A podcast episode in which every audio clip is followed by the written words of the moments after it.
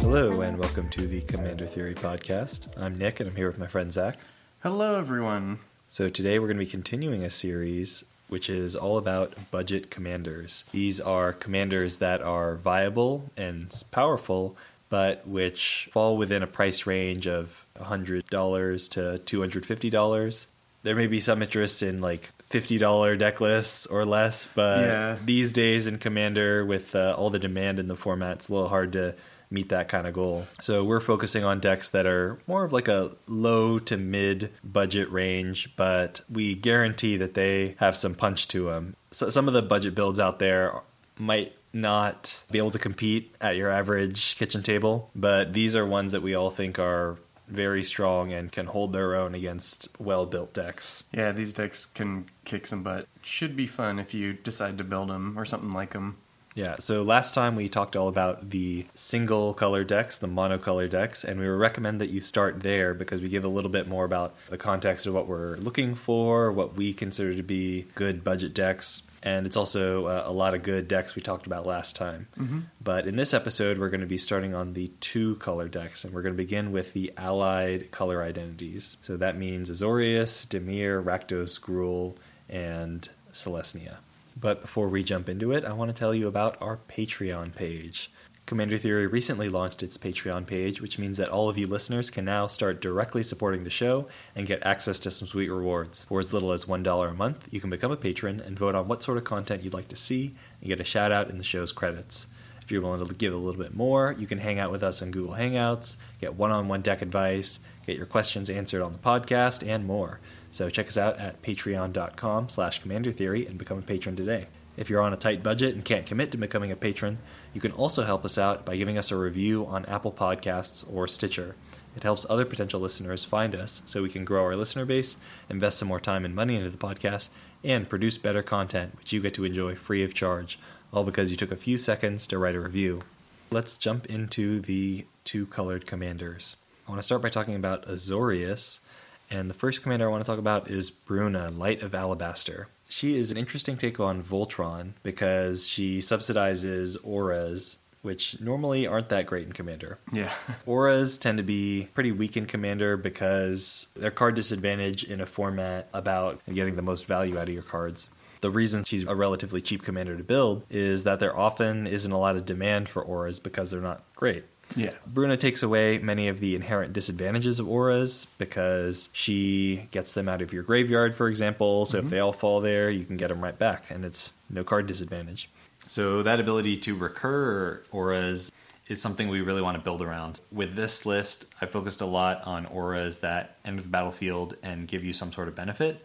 So there are a surprising number of auras that draw you cards when they enter the battlefield. So we're Yeah. running a lot of those.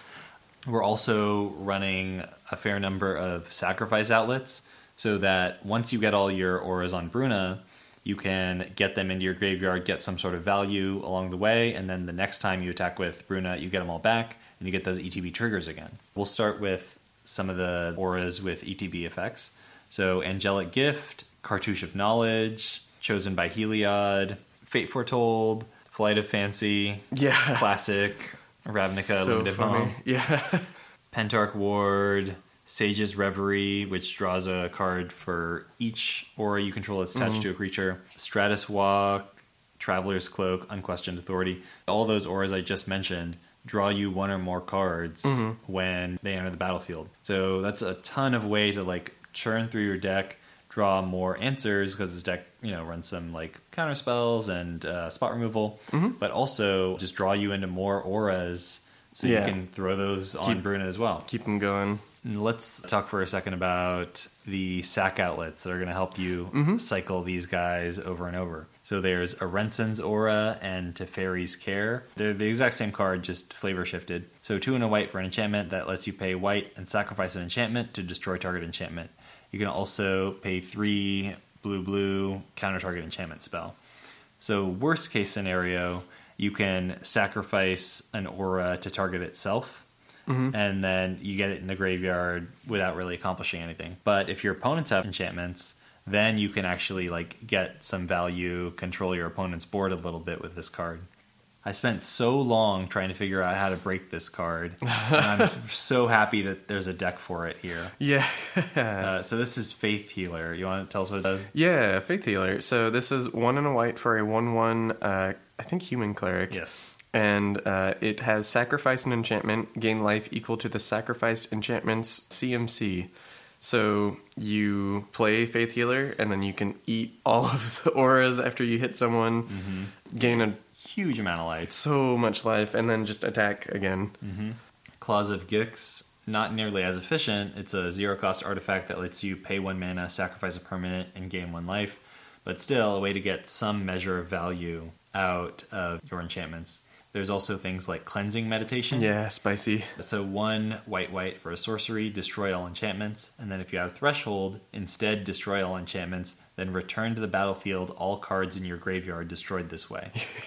so that's just a free rebuy on all your your ETB enchantments. Mm-hmm. One aura that acts as a sack outlet for your other enchantments is Lunarch Mantle, which is one and a white for an aura enchant creature. Enchanted creature gets plus two plus two and has pay one, sacrifice a permanent. This creature gains flying until end of turn.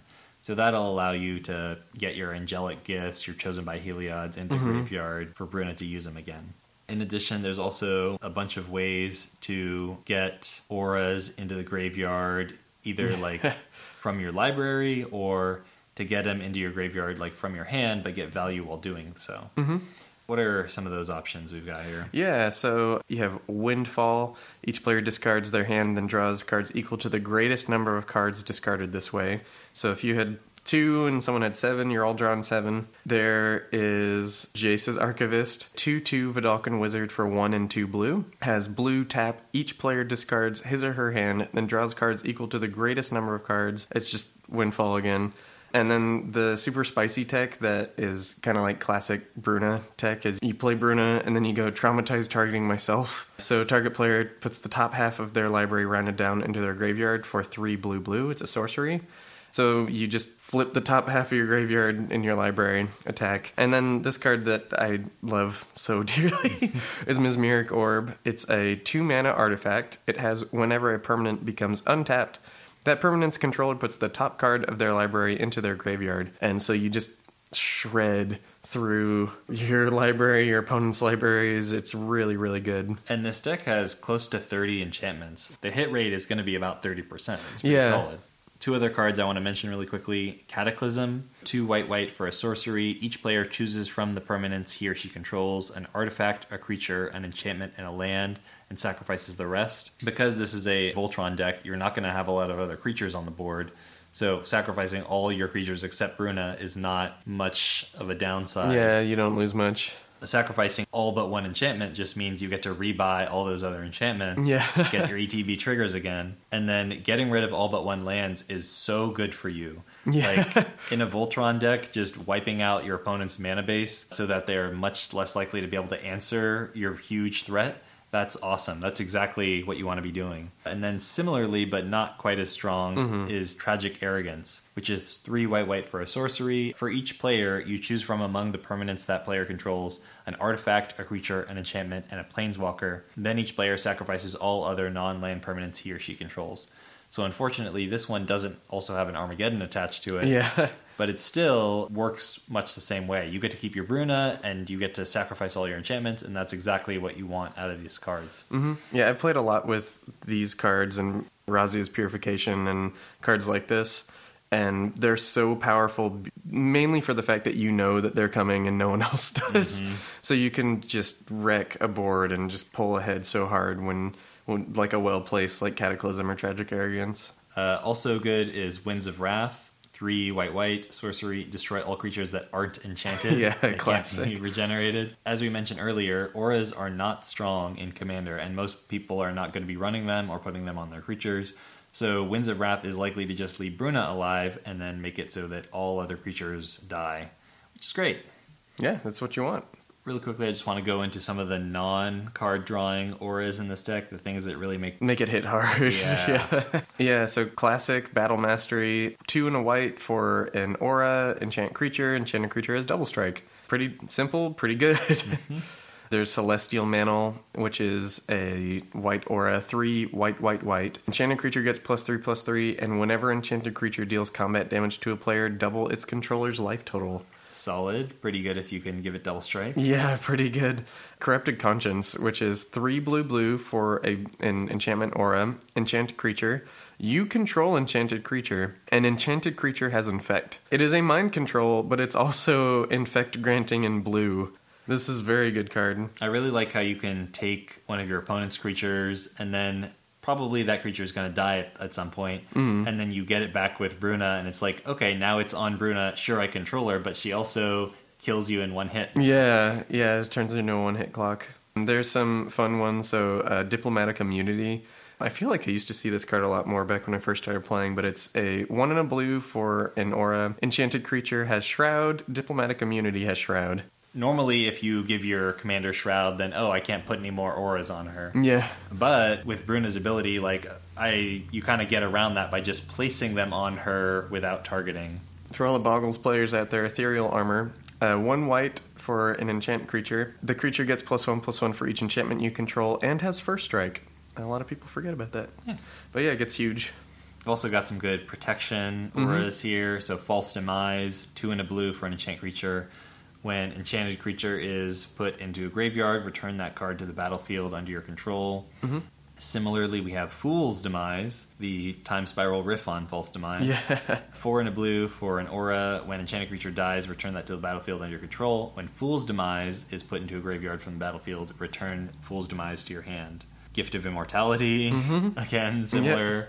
Two and a white for an enchant creature. When enchant creature dies, return that card to the battlefield under its owner's control. Then return Gift of Immortality to the battlefield attached to that creature at the beginning of the next end step.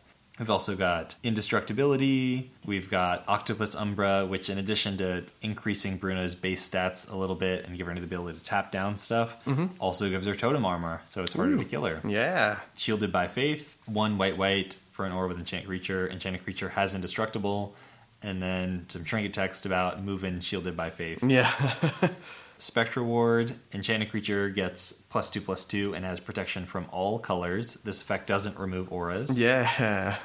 So those are the best ones. yeah, those are the big spicy ones. We've got a couple ramp cards because this is a six drop commander. So you've got things like Apprentice Wizard, Palladium Myr, Trinket mm-hmm. Mage to go get your Sol Ring, Coalition Relic, Worn Power Stone. I think if you were to add money to the deck, it would probably be to try to get more mana rocks, cheap mana ramp in there. Mm-hmm. Yeah, fast mana probably help a lot. This is kind of funny. You could cut some cost from the mana base if you wanted to, but you could also add cost to the mana base. Mm-hmm. You could put in fetches and other things like that too if you want to really round out the, the mana base with this deck. Put in an Ancient Tomb. Yeah, Ancient Tomb, that kind of stuff. Uh, a couple other important things is like the Haste Granters. Mm-hmm.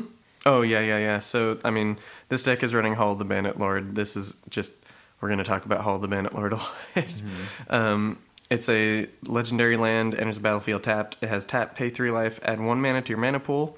If that mana is spent on a creature spell, that creature has haste. This is a card that I'd highly recommend purchasing at some point just because it'll help so much.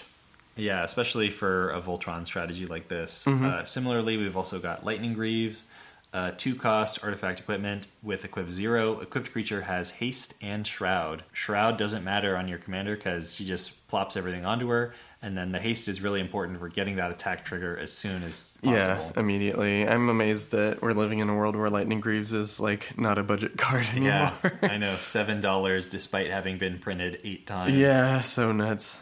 But those are the essentials to the deck. There's also some counter spells and spot removal, but the the crux of the deck is all about this like aura card drawing sacrificing engine that just seems like a ton of fun and uh, a very different take on the, the typical Voltron build.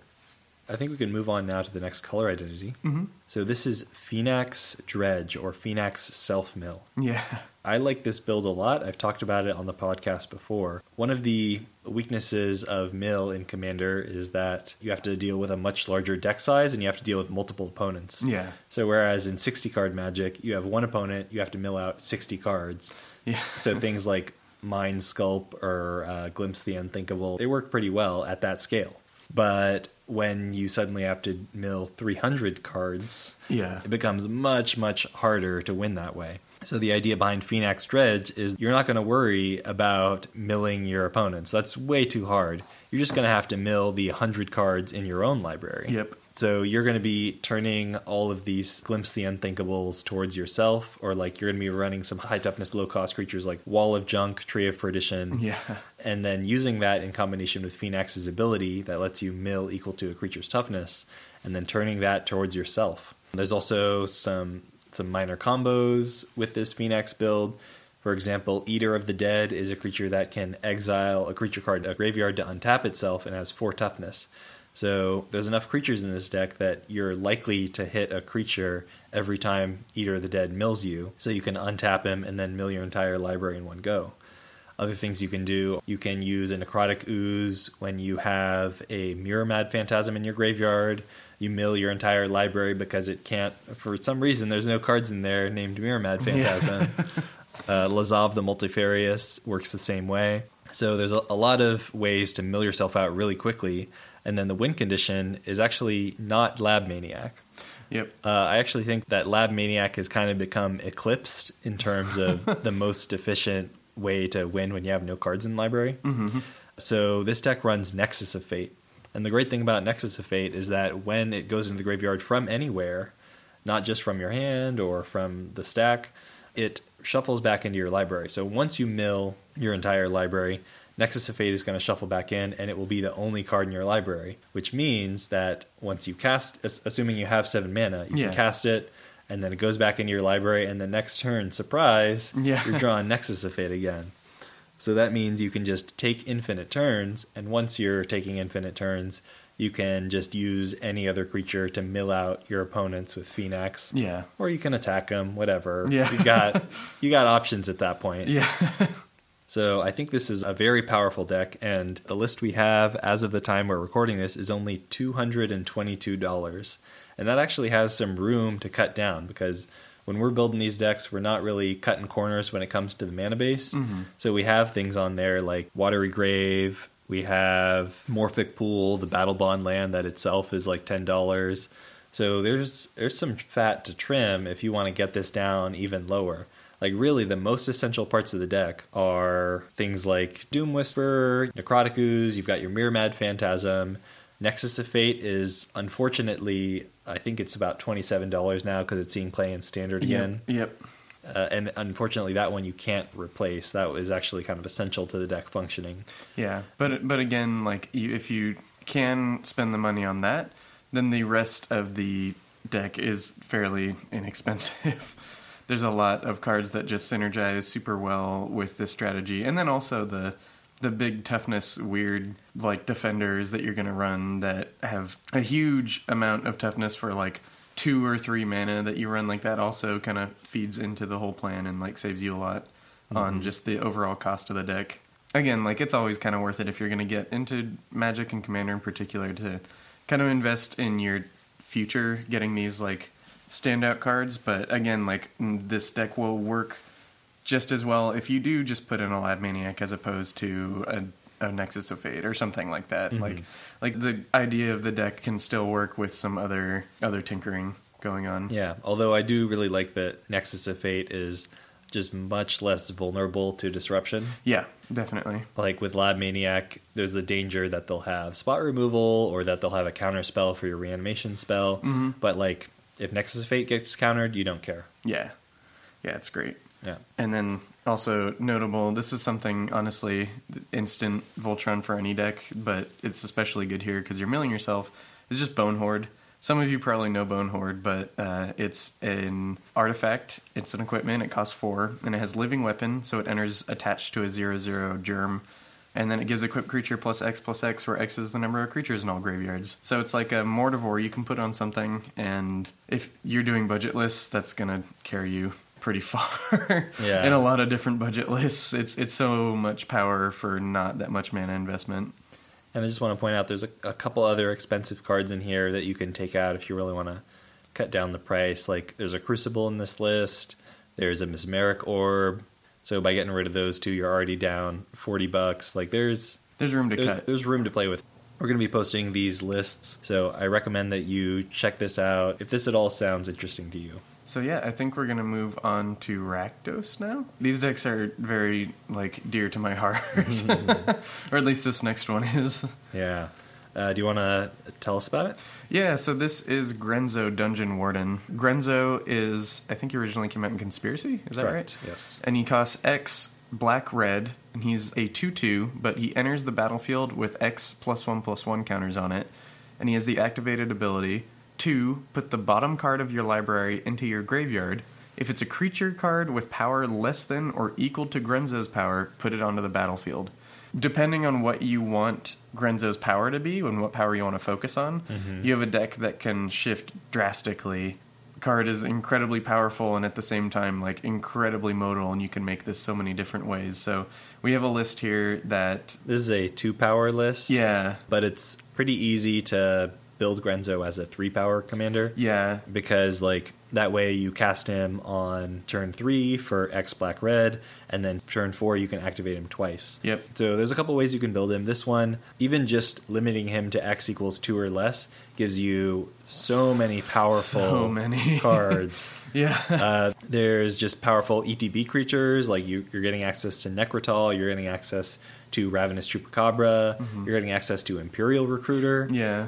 There's value cards like Crypt Ghast that'll greatly increase the amount of mm-hmm. mana you have access to. Mm-hmm, mm-hmm. There's combo pieces. There's Kiki Jiki Mirror Breaker. You can also like go sort of the huge fat route because like there Yeah. are cards that have zero power when they're in the graveyard, but have a lot more once they actually hit the field. So for example, Ignition Team is a zero zero that enters the battlefield with X plus one plus one counters, where X is the number of tapped lands on the battlefield. Mm-hmm. Between all of your opponents and yourself, you're likely to have a fair number Yeah. of tapped lands. I've seen this creature be very large before. yeah. So there's a lot you can do with this commander. There's also some some fun tech. So Mm-hmm. you can manipulate the bottom card of your library with scry effects. hmm So for example, Crystal Ball, Dark Steel Pendant. There are a couple effects that put either permanents on the battlefield or cards in your graveyard on the bottom of your library. Yeah. Yeah, my favorite tech for this deck is uh, I used it in a Zirilan like Mono Red Dragons list too, but there aren't really many decks that can use it as Tel-Jilad Stylus.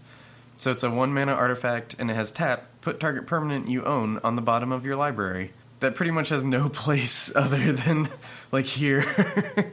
That's not an effect that you're typically looking for, but in Grenzo, you can just keep chupacabraing them, or you can you can keep eating their um, big creatures with big game hunter. You can keep like abusing these triggers really hard and just get a ton of value for so little. Yeah, like the, Oh, yeah. any of the creatures that sack themselves, like Bane Whip Punisher Yeah. is a really good one Yeah. that you can just keep using over and over. Yeah, and Reito Lantern also is in this list. So that's a two mana artifact, and it has three put target card from a graveyard on the bottom of its owner's library. Mhm. So kind of doubles is bad graveyard hate, but also good recursion with Grenzo.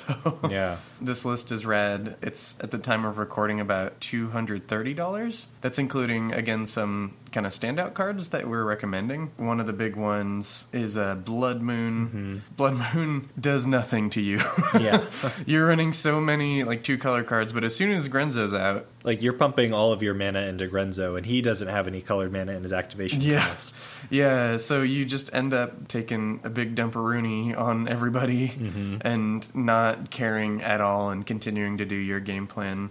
Imperial, Imperial Recruiter. Recruiter. That one is obviously incredibly strong and very good in this list, but again, is still worth money. So if you want to run like Goblin Matron or something in like a similar vein that's not Imperial Recruiter, that cuts pretty hefty chunk out of the deck list cost. We've also got some money in the mana base. Yeah, and again, money in the mana base, we're running like a Blood Crypt, a Mana Confluence and some other Luxury suite. luxury suite, some of the cards that are going to help you over time.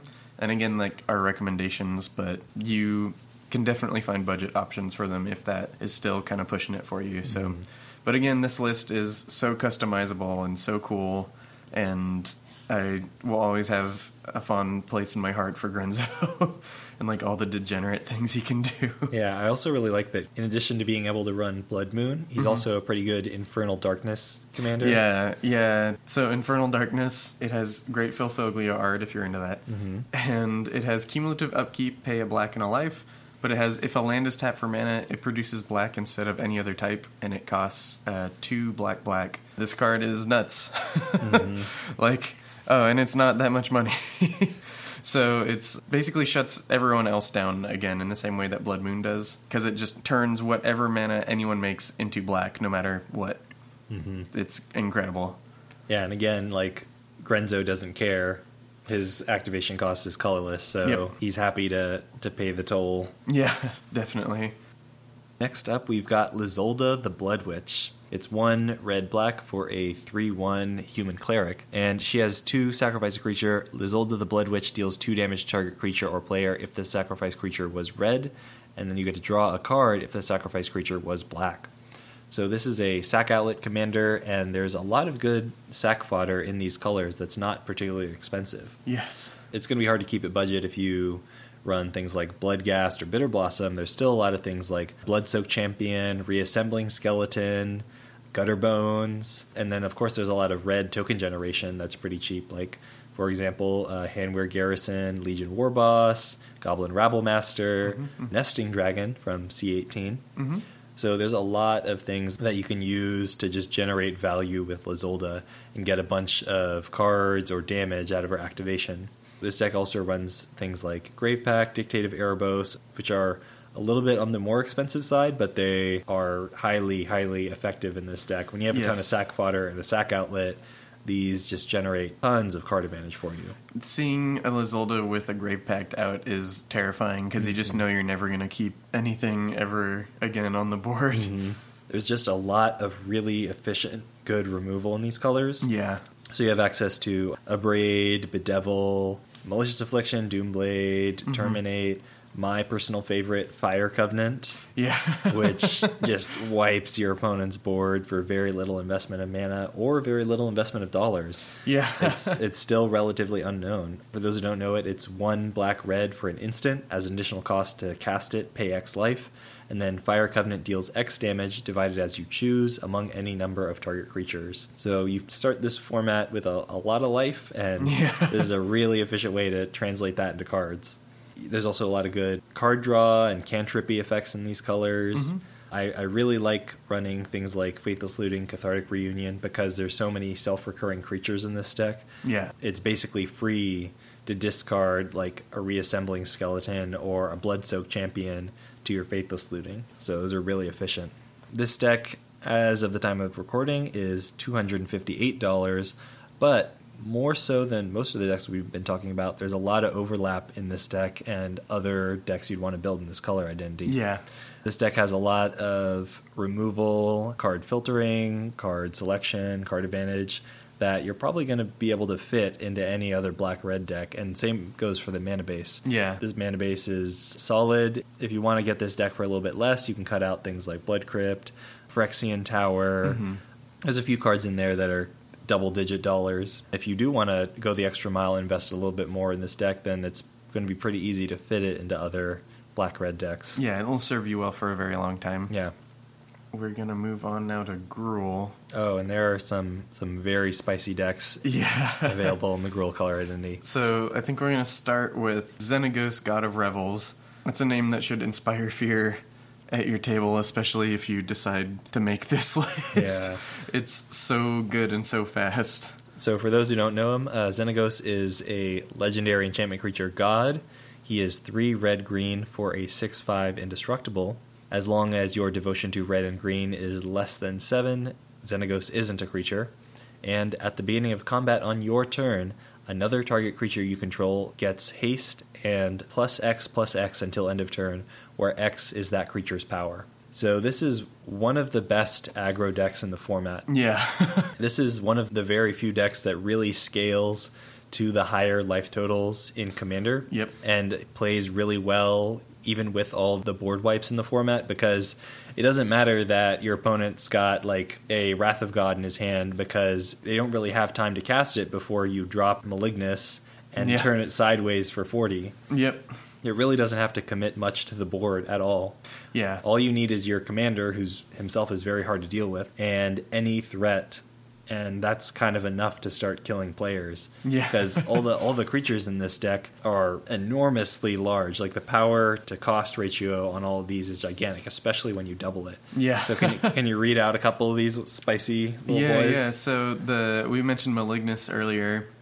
Uh, one of the really, really spicy ones is Hydra Omnivore. Huge, sixteen sixteen is a huge amount of everyone's life total. We have Grun the Lonely King, who doubles his power when he's attacking alone, and so if you double his power twice, all of a sudden you're hitting for like massive damage. Minimum twenty, but if you kick him, it's forty. Yeah, which is nuts. Uh, Grothama, all devouring. starts off as ten power for five mana. Yeah. and then with Xenagos, he's hitting for twenty. Yeah, and th- there's a few others. This I really like this deck for like using Atarka World Render. Atarka World Render is a six-four flying trample dragon that gives other dragons double strike when they attack. Uh, her herself being a dragon, and so if you attack with Atarka, and she's a 12-10, and then you have double strike, you're dealing 24 damage in the air mm-hmm. out of nowhere. like out of literal nowhere. other things that are really great are like Putrefax. There's some other like infect things, Phyrexian Juggernaut, Phyrexian um, Hydra. Phyrexian Hydra. These things are huge, and basically, just if someone is open, they're just dead mm-hmm. immediately, and that is pretty hilarious. And then uh, Realm Seekers we use a lot just because it is so good, and it has so many like little like niche cases, and it's going to be huge. So it's a six mana, it's a four and two green uh, Elf Scout. It's a zero zero, but it enters the battlefield with a plus one plus one counter for each card in everyone's hand, and it has two green remove a counter to tutor for a land to put it in your hand. So in a typical game of Commander, I mean, if each of four players has five cards in hand, Yeah, you're paying six mana for a 2020, and then it doubles its power. So yeah, you're hitting for forty easily, like super easily. But that's that's not all. Mm-hmm. There's a bunch more fun tech. So Berserk is in this list, and things like Berserk are in this list. Fatal Frenzy, which is kind of the red fixed Berserk, but it still does what you want it to do. It mm-hmm. still gives it plus X plus O and and trample until end of turn. Hunter's Insight. I am such a big fan of this card. Mm-hmm. like you end up drawing so many cards with this card. It's it is so nuts. Yeah, I, I'm a big advocate for running like Hunter's Insight, Hunter's Prowess Yeah. in just any deck with large creatures. If you have like a five power creature, five mana for five cards, three mana for five cards, that's a good deal. Yeah. And then in this deck, it's more like three to five mana for 20 cards. Yeah. yeah, you end up drawing a bunch of cards off of these. There's other things, so like Timur Battle Rage is in here, Uncaged Fury, so like cheap things that give double strike out of nowhere. Savage Beating is in here, uh, which also just can kill multiple people. Oh yeah, in a turn. Just Savage beating Xenagos and any creature. I want to say it's enough to win. Extra combat steps are so good in this deck because Yeah. you get another Xenagos trigger, so you double twice. Yeah. and then on top of that, giving it double strike for both of those combat. Mm-hmm. It's like, yeah, you're you're all probably just dead. Yeah, and speaking of extra combats, we have Seize the Day in here. So untap a creature, it gets to attack again, basically. Uh, after this phase, there's an additional combat step followed by additional main phase. So you can Seize the Day, untap one of your creatures, it destroys them. But you really only need to attack with one creature because Xenagos. Yeah. World at War is here, so that's two extra combats for five mana. Then there's Relentless Assault, all these like really great, fun extra combat effects Yeah, they just end up doing so much damage. And then again, we have some ways to cheat some fat out. So, like, let's say you do get wrathed and you're kind of low on card size in your hand, then you can do things like uh, see the unwritten, or you can Rishkar's expertise uh, or life's legacy at the end of doubling some creature's power and draw like 40 cards. The limiting factor in this deck, the thing that you're most pinched on, and like the kind of thing you're monitoring every single set for, is creatures that are big enough to really be worth the doubling. Mm-hmm. Well, we've listed out like a good 15 cards. Yeah. We've basically listed almost all of them.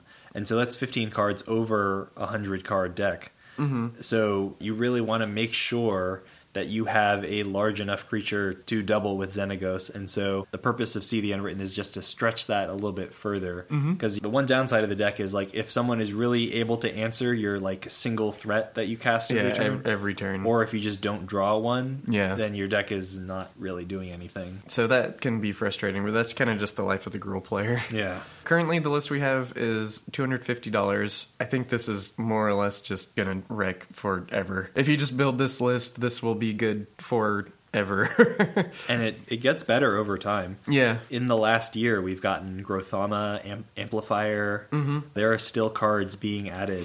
Yeah, there's still cards Grun, honestly, is like a very good addition to this deck. And again, uh, we didn't skimp on mana base, so we do have like Firelit Thicket, City of Brass, some Stomping Ground. Stomping Ground. So there are some ways that you can make the mana base a little bit more budget. But the, the heart of the deck, which is just the expensive creatures, almost all of them are sub a dollar. Yeah, most of them are a, like a dollar rare. You could go to your like like local game store, or look into the dollar rare bin, and just pull out a bunch of creatures and probably have a good time. Yeah. I think one of the reasons that a lot of people like Commander in general is that you mm-hmm. can make a deck out of these bulk rares. you can play with all these cool cards. So I think we're going to move on to another very, very spicy one. Mm-hmm. Yeah, this is Wort the Raid Mother. This is the best Fireball commander. I had to think about that for a 2nd but I mm-hmm. think Wort is the best Fireball commander in the format. Absolutely. I, I think. I'm going to say that. like most decks, if you're running symmetrical land ramp, things like Collective Voyage or New Frontiers, it's a bad idea for most decks. You're giving away so many cards to your opponents, you're giving them so much mana, and they get the first opportunity to use it. Mm-hmm.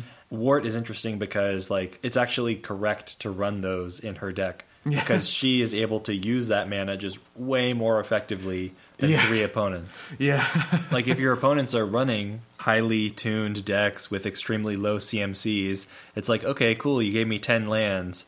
I'll Doomblade and then I'll play my Nihil Spellbomb. And then if their decks are super efficient, they're going to run out of cards long before they get to use all their mana. A lot of decks don't have a ton of great mana sinks. yeah. Whereas Wort, when she goes up by 10 lands, she's going to use every single point of that mana, and it's going to be in a squall line that kills everyone else. Yeah. yeah, it's going to be a Banefire that just destroys somebody. It's mm. going to be in a Devil's Play that kills two different people. Like, it's so much fun. If you haven't seen that happen, it is definitely hilarious. So, Wort the Raid Mother is a 3 3 legendary goblin shaman for 6. She costs 4 and then hybrid red green, hybrid red green. And she enters the battlefield, and you create two 1 1 red and green goblin warrior creature tokens. And then each red or green instant and sorcery spell you cast has conspire. And so, what that means is as you cast the spell, you can tap two untapped creatures that share a color with the spell. And if you do, copy it. There's a lot going on on the card. Basically, if you tap two creatures that share a color with the spell you're casting, you copy it. And her creatures, the ones she makes, are red and green. Most of the spells you end up copying are red. a lot of other symmetrical effects that this deck can break heartbeat of spring mana flare overabundance dictate of karametra Yeah. and then also like damage doubling effects like dictate of the twin gods or furnace of wrath those are all much better in this deck than they are anywhere else in the format Also, you get to run Fire Servant. So, Fire Servant, it's a 5 mana, a 4 3 elemental. It's 3 and 2 red. And if a red instant or sorcery spell would deal damage, it deals double that damage instead. So, on top of the wort doubling, you double again. Mm-hmm. and then you can tap it to conspire and stuff like that. So, it's just this really silly little piece of tech that destroys everyone. Mm-hmm. I really highly recommend running this list. It will be a blast. This one comes to uh, $212 at time of recording, And again, you can save a little bit on the mana base. We got a Stomping Ground and Raging Ravine, some like red green dual lands that will help you over time. But I understand, like, if you got to cut it, that's totally reasonable. And honestly, X spells just don't cost that much. Yeah. The only reason that Rolling Earthquake cost as much as it did was because it was in Three Kingdoms. Mm-hmm. Now I think you can get the non Three Kingdoms one for just a few bucks. Yeah. So Like earthquake effects are not particularly good in any format. yeah. Commander included, just because like dealing damage to players and killing all creatures are usually like on the opposite sides of the spectrum. Usually, if you're doing one, you don't want to be doing the other. Yeah. So it just gets really out of hand really quickly and kind of like Nick said, these new frontiers effects that kind of help everybody, you can just abuse so much more and and, mm-hmm. and that also is a treat because everyone kind of looks at you and goes, "Hey, all right." Like Yeah. new frontiers and you go, "Yes." yeah. The first couple times you play this deck, Yeah. everyone's gonna think you're their best pal. yeah. They'll learn though. They'll learn, yeah.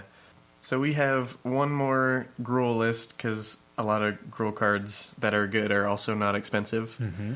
This is a Voltron list, and the commander is Atarka Worldrender, who you may remember from the Xenagos deck. The deck consists primarily of cards that ramp into her because she does cost 7 mana, Yep. and then cards that allow her to deal double damage. By nature of the fact that she has 6 power and double strike, she's already a 2 turn clock. If you can just double that somehow, whether that's through a Berserk or an Inquisitor's Flail, you can get her down to a 1 turn clock. Yeah, you just one hit wonder. Got to get her down early. Yeah. You got to give her haste, and you got to double damage. But once you do, you'll just Yeah. knock players out of the game left and right. Yeah. Anyone who can't deal with you is gone. just dead. just just dead. They're gone. So this list is running all of those damage doublers. We got Berserk again. We got Fatal Frenzy. We got Overblaze. So that's a fun little arcane card. Mm-hmm. So each time target permanent will deal damage to a creature or player, this turn deals double that damage to that creature or player instead. That's a lot of words. But it's an instant, costs three and a red. It comes out of nowhere, just like Atarka. You go like Atarka, attack you, and then they go no blocks, and you go Overblaze, and that's it. and uh, then it's done.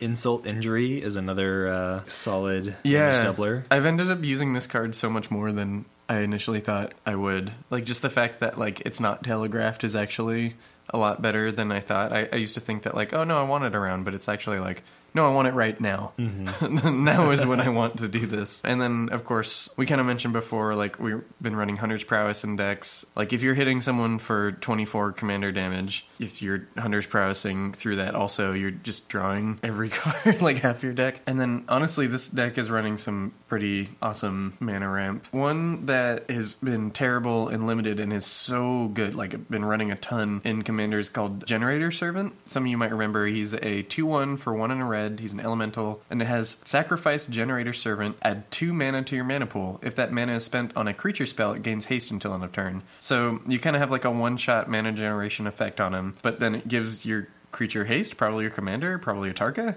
So all of a sudden you go from turn two to turn five next turn, or mm-hmm. whatever you need. Four to seven is pretty nuts. Yeah, I would recommend running Generator Servant in any red deck Yeah. with a commander that costs five or more that wants haste. I would run it in Narset. I mm-hmm. would run it in Heartless Hidetsugu. Mm-hmm, mm-hmm, There's a lot of strong commanders that can really make use of that two mana and the haste. The haste is, is so good. It's I so good, Love yeah. this card. The best kept secret in Commander apparently is Somberwald Sage. It's a 0 1 human druid for 2 and a green, so 3 mana. And it has tap, add 3 mana of any one color to your mana pool. Spend this mana only to cast creature spells. So I think maybe people look at that and go like, oh, only creature spells, but you go from turn 3 to turn 7. Yeah. And it's not like you have to have seven drops in your deck to really make use of it. Like, even mm-hmm. if you're running a hyper efficient list where it's just a bunch of one and two drops, like, you can just spend your Somberwald mana on those and then spend the rest of your mana on turn four on whatever else. Mm-hmm. There aren't that many mana dorks that accelerate you this quickly. So this card is awesome. It's cheap. It's incredibly good. Highly recommended. I'd also like to point out Devoted Druid. Oh yes. I'm a, a very big fan of him. So, Devoted Druid is one in a green for a zero two Elf Druid that taps for a green mana, and you can put a minus 1 minus 1 counter on Devoted Druid to untap him. So, he is also really good in green decks with commanders that cost 5 or more. Mm-hmm. Being able to go Devoted Druid on turn 2 and then Xenagos on turn 3 Yeah. is a very explosive start. It doesn't matter if you can only do it the one time, it's mm-hmm. still very good. Yeah, just all of a sudden there's a thing that has to be dealt with and mm-hmm. that can kind of just push it over the edge a lot of the time. It's great. And there's also a bunch of cool cards in here that I think both me and Nick really like. Mm. I want to talk about the haste granters. I'm very, very picky when it comes to haste granters. I don't think that fervor is really worth running. For mm-hmm. example, like three mana is more than I want to pay. Yeah. But I'm very happy to pay two mana for a haste granter. Mm-hmm. So there's things like Ashling's Prerogative, which is a two cost enchantment, one in a red. As it comes into play, you choose odd or even.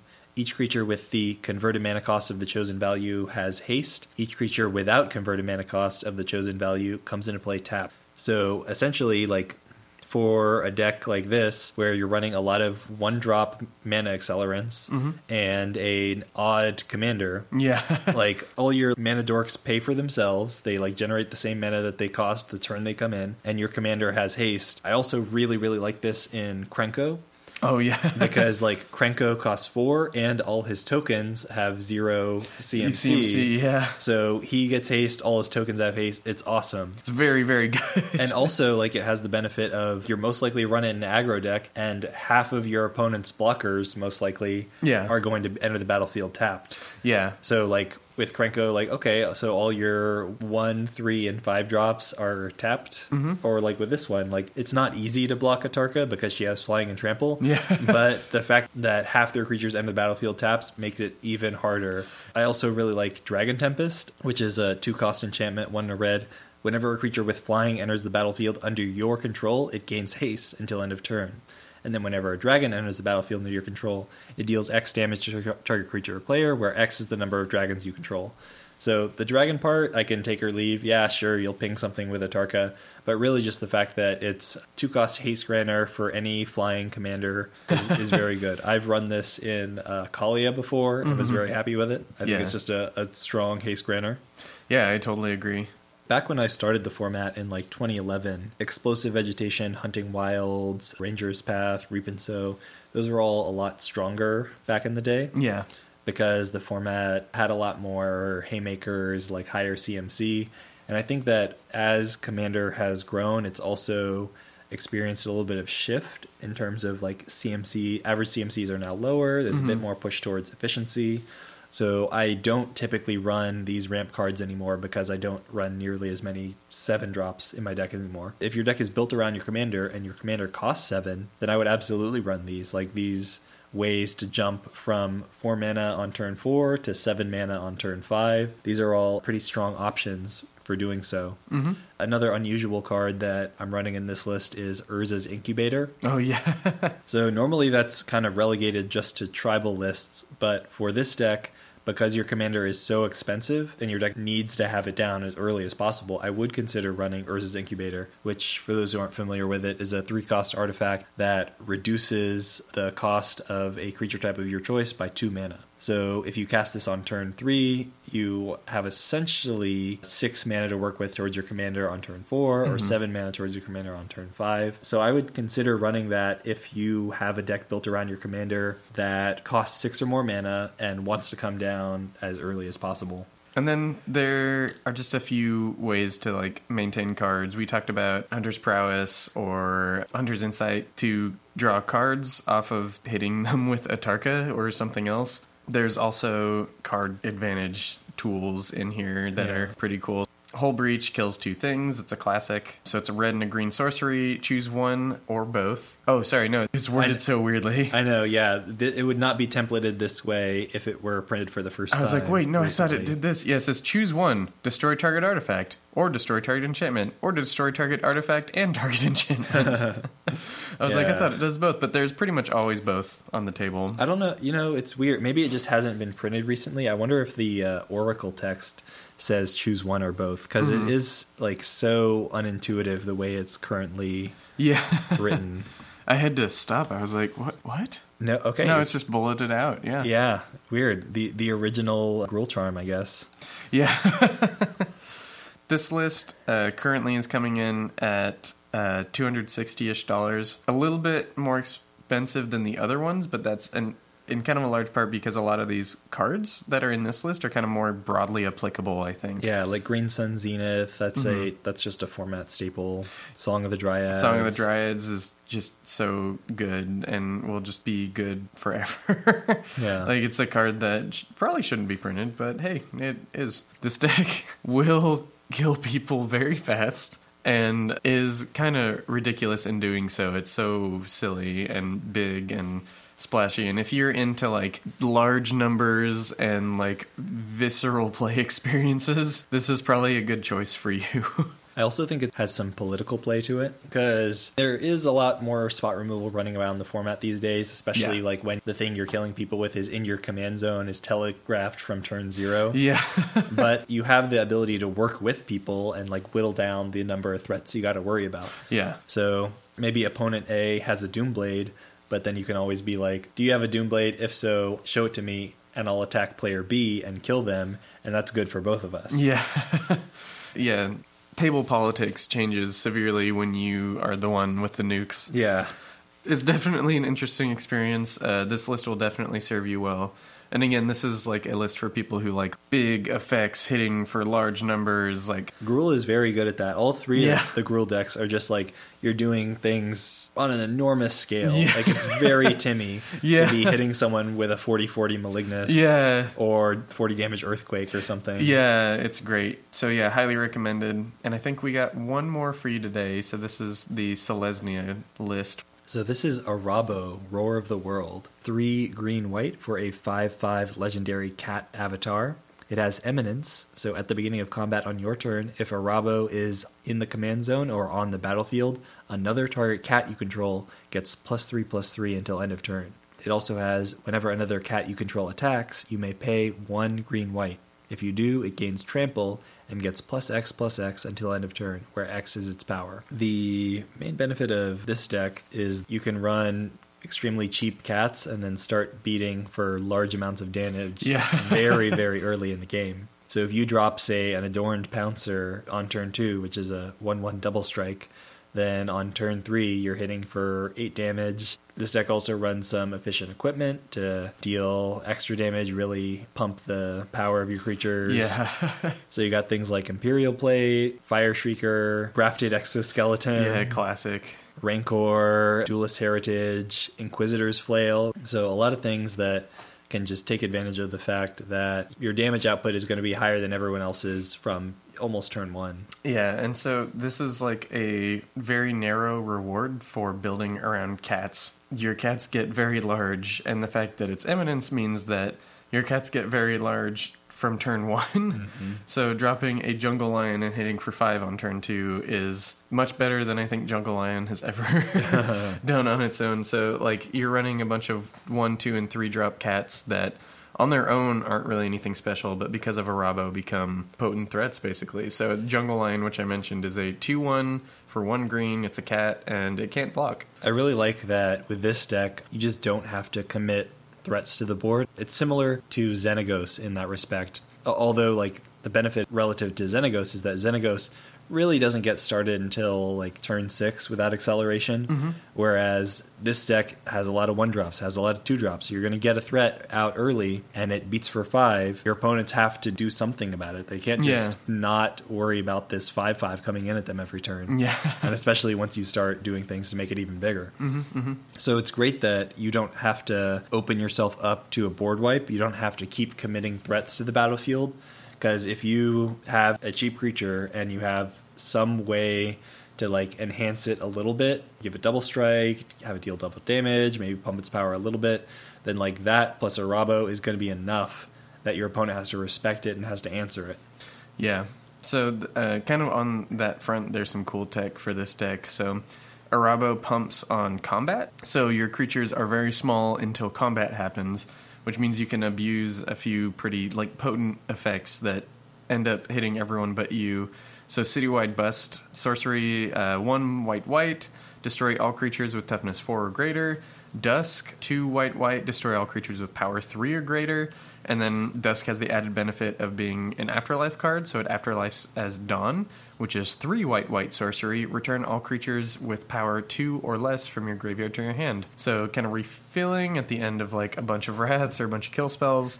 Fell the Mighty is similar. 4 white sorcery, destroy all creatures with power greater than target creature's power. So you target your 1 2 or 1 1 blow everything up that's bigger and then hit for four or more on combat. Elspeth Sun's Champion, Mm-hmm. Retribution of the Meek, both of which can destroy all creatures with power four or greater. Yeah, being able to abuse these like one-sided effects like that or like semi semi one-sided in your case is pretty good. You're going to get a lot of value out of that because you're running a lot of dumb little guys. Yeah. You're you're running like Steppe Lynx which is a zero one for white and it has landfall get plus two plus two until end of turn. You're running like Sacred Cat, which is a one one lifelink for one and it involves for one white. Means you make a white token a zombie creature of it when it dies. So a bunch of little dorks in here. yeah, it's it's really great that you can in your first main phase you can abuse these cards that punish large creatures, and then in your second main phase you can abuse all these cards that reward you for having big yeah, creatures. yeah. So after you get the Arahbo pump, you can run your Soul's Majesty, your Rishkar's Expertise, your Hunter's Prowess, Hunter's Insight. Yes. So you can run all these cards that reward you for having large creatures and draw a bunch of cards, refill your hand.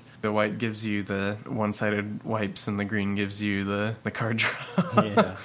Currently, the list is at two hundred twenty dollars at time of recording, and that's running some cards that again will serve you well. So we got like a Weathered Wayfarer in here. We're running Hall of the Bandit Lord. Hall of the Bandit Lord is just always going to be good, and I'm so surprised it's never been reprinted. yeah.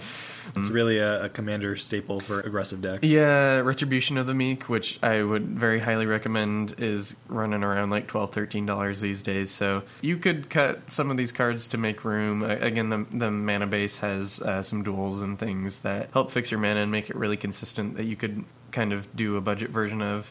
If you thought Eminence was something you wanted to play around with, but you didn't want to just combo mm-hmm. like Inalla or something like that, and you like green white, maybe you just like cats, give this a try. It will probably be pretty fun, and you'll be surprised at how much damage you can chip in with like a vanilla 3 1 mm-hmm. that you never thought you were going to be playing in Commander. Yeah, Eminence is really good for subsidizing the cards that would otherwise never see play. Yeah, yeah. There's a lot of cards in here that I don't think I would ever run in just a regular list. There's like Loam Lion is a one white for a one one, but it gets plus one plus two as long as you control a forest. It's Kird Cat, as some people called it.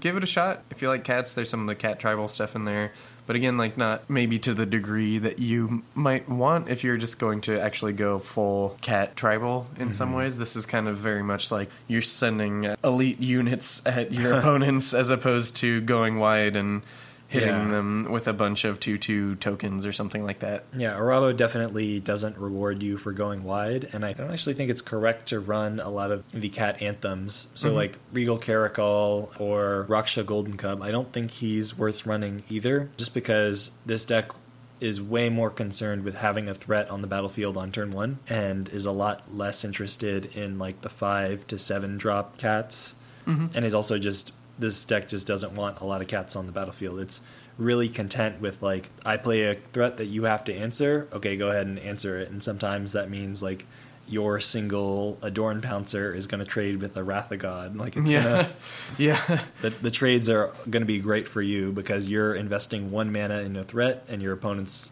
probably investing more mana than that to answer it. Yeah. So, a very interesting playstyle. I would put it in a similar space to Xenagos, but it plays very, very differently than Xenagos. Xenagos is like you're shooting everything out in one turn. This is Mhm. more like I'm going to hit you for five many turns in a row. Yeah, and starting on the turns where you're like least able to answer this. Yeah. So that does it for today. This list in particular is pretty interesting. We're going to get back to at some point in time the um, enemy color pairs and have some more lists for you guys. Yeah, but if there's any budget decks in the allied colors that you know of that we didn't mention today, Mhm. anything that you think is competitive and cohesive but doesn't really break the bank, let us know. Like Yeah. we're we're excited to learn more about what other options are out there. Again, this is not a comprehensive list. This is just the things that we either have experience with Mhm. or that we know about, and we'd love to to hear your ideas for doing well in Commander without spending a lot of money. Yes, definitely. And with that, I just want to wrap this up by saying thank you to our Patreon patrons.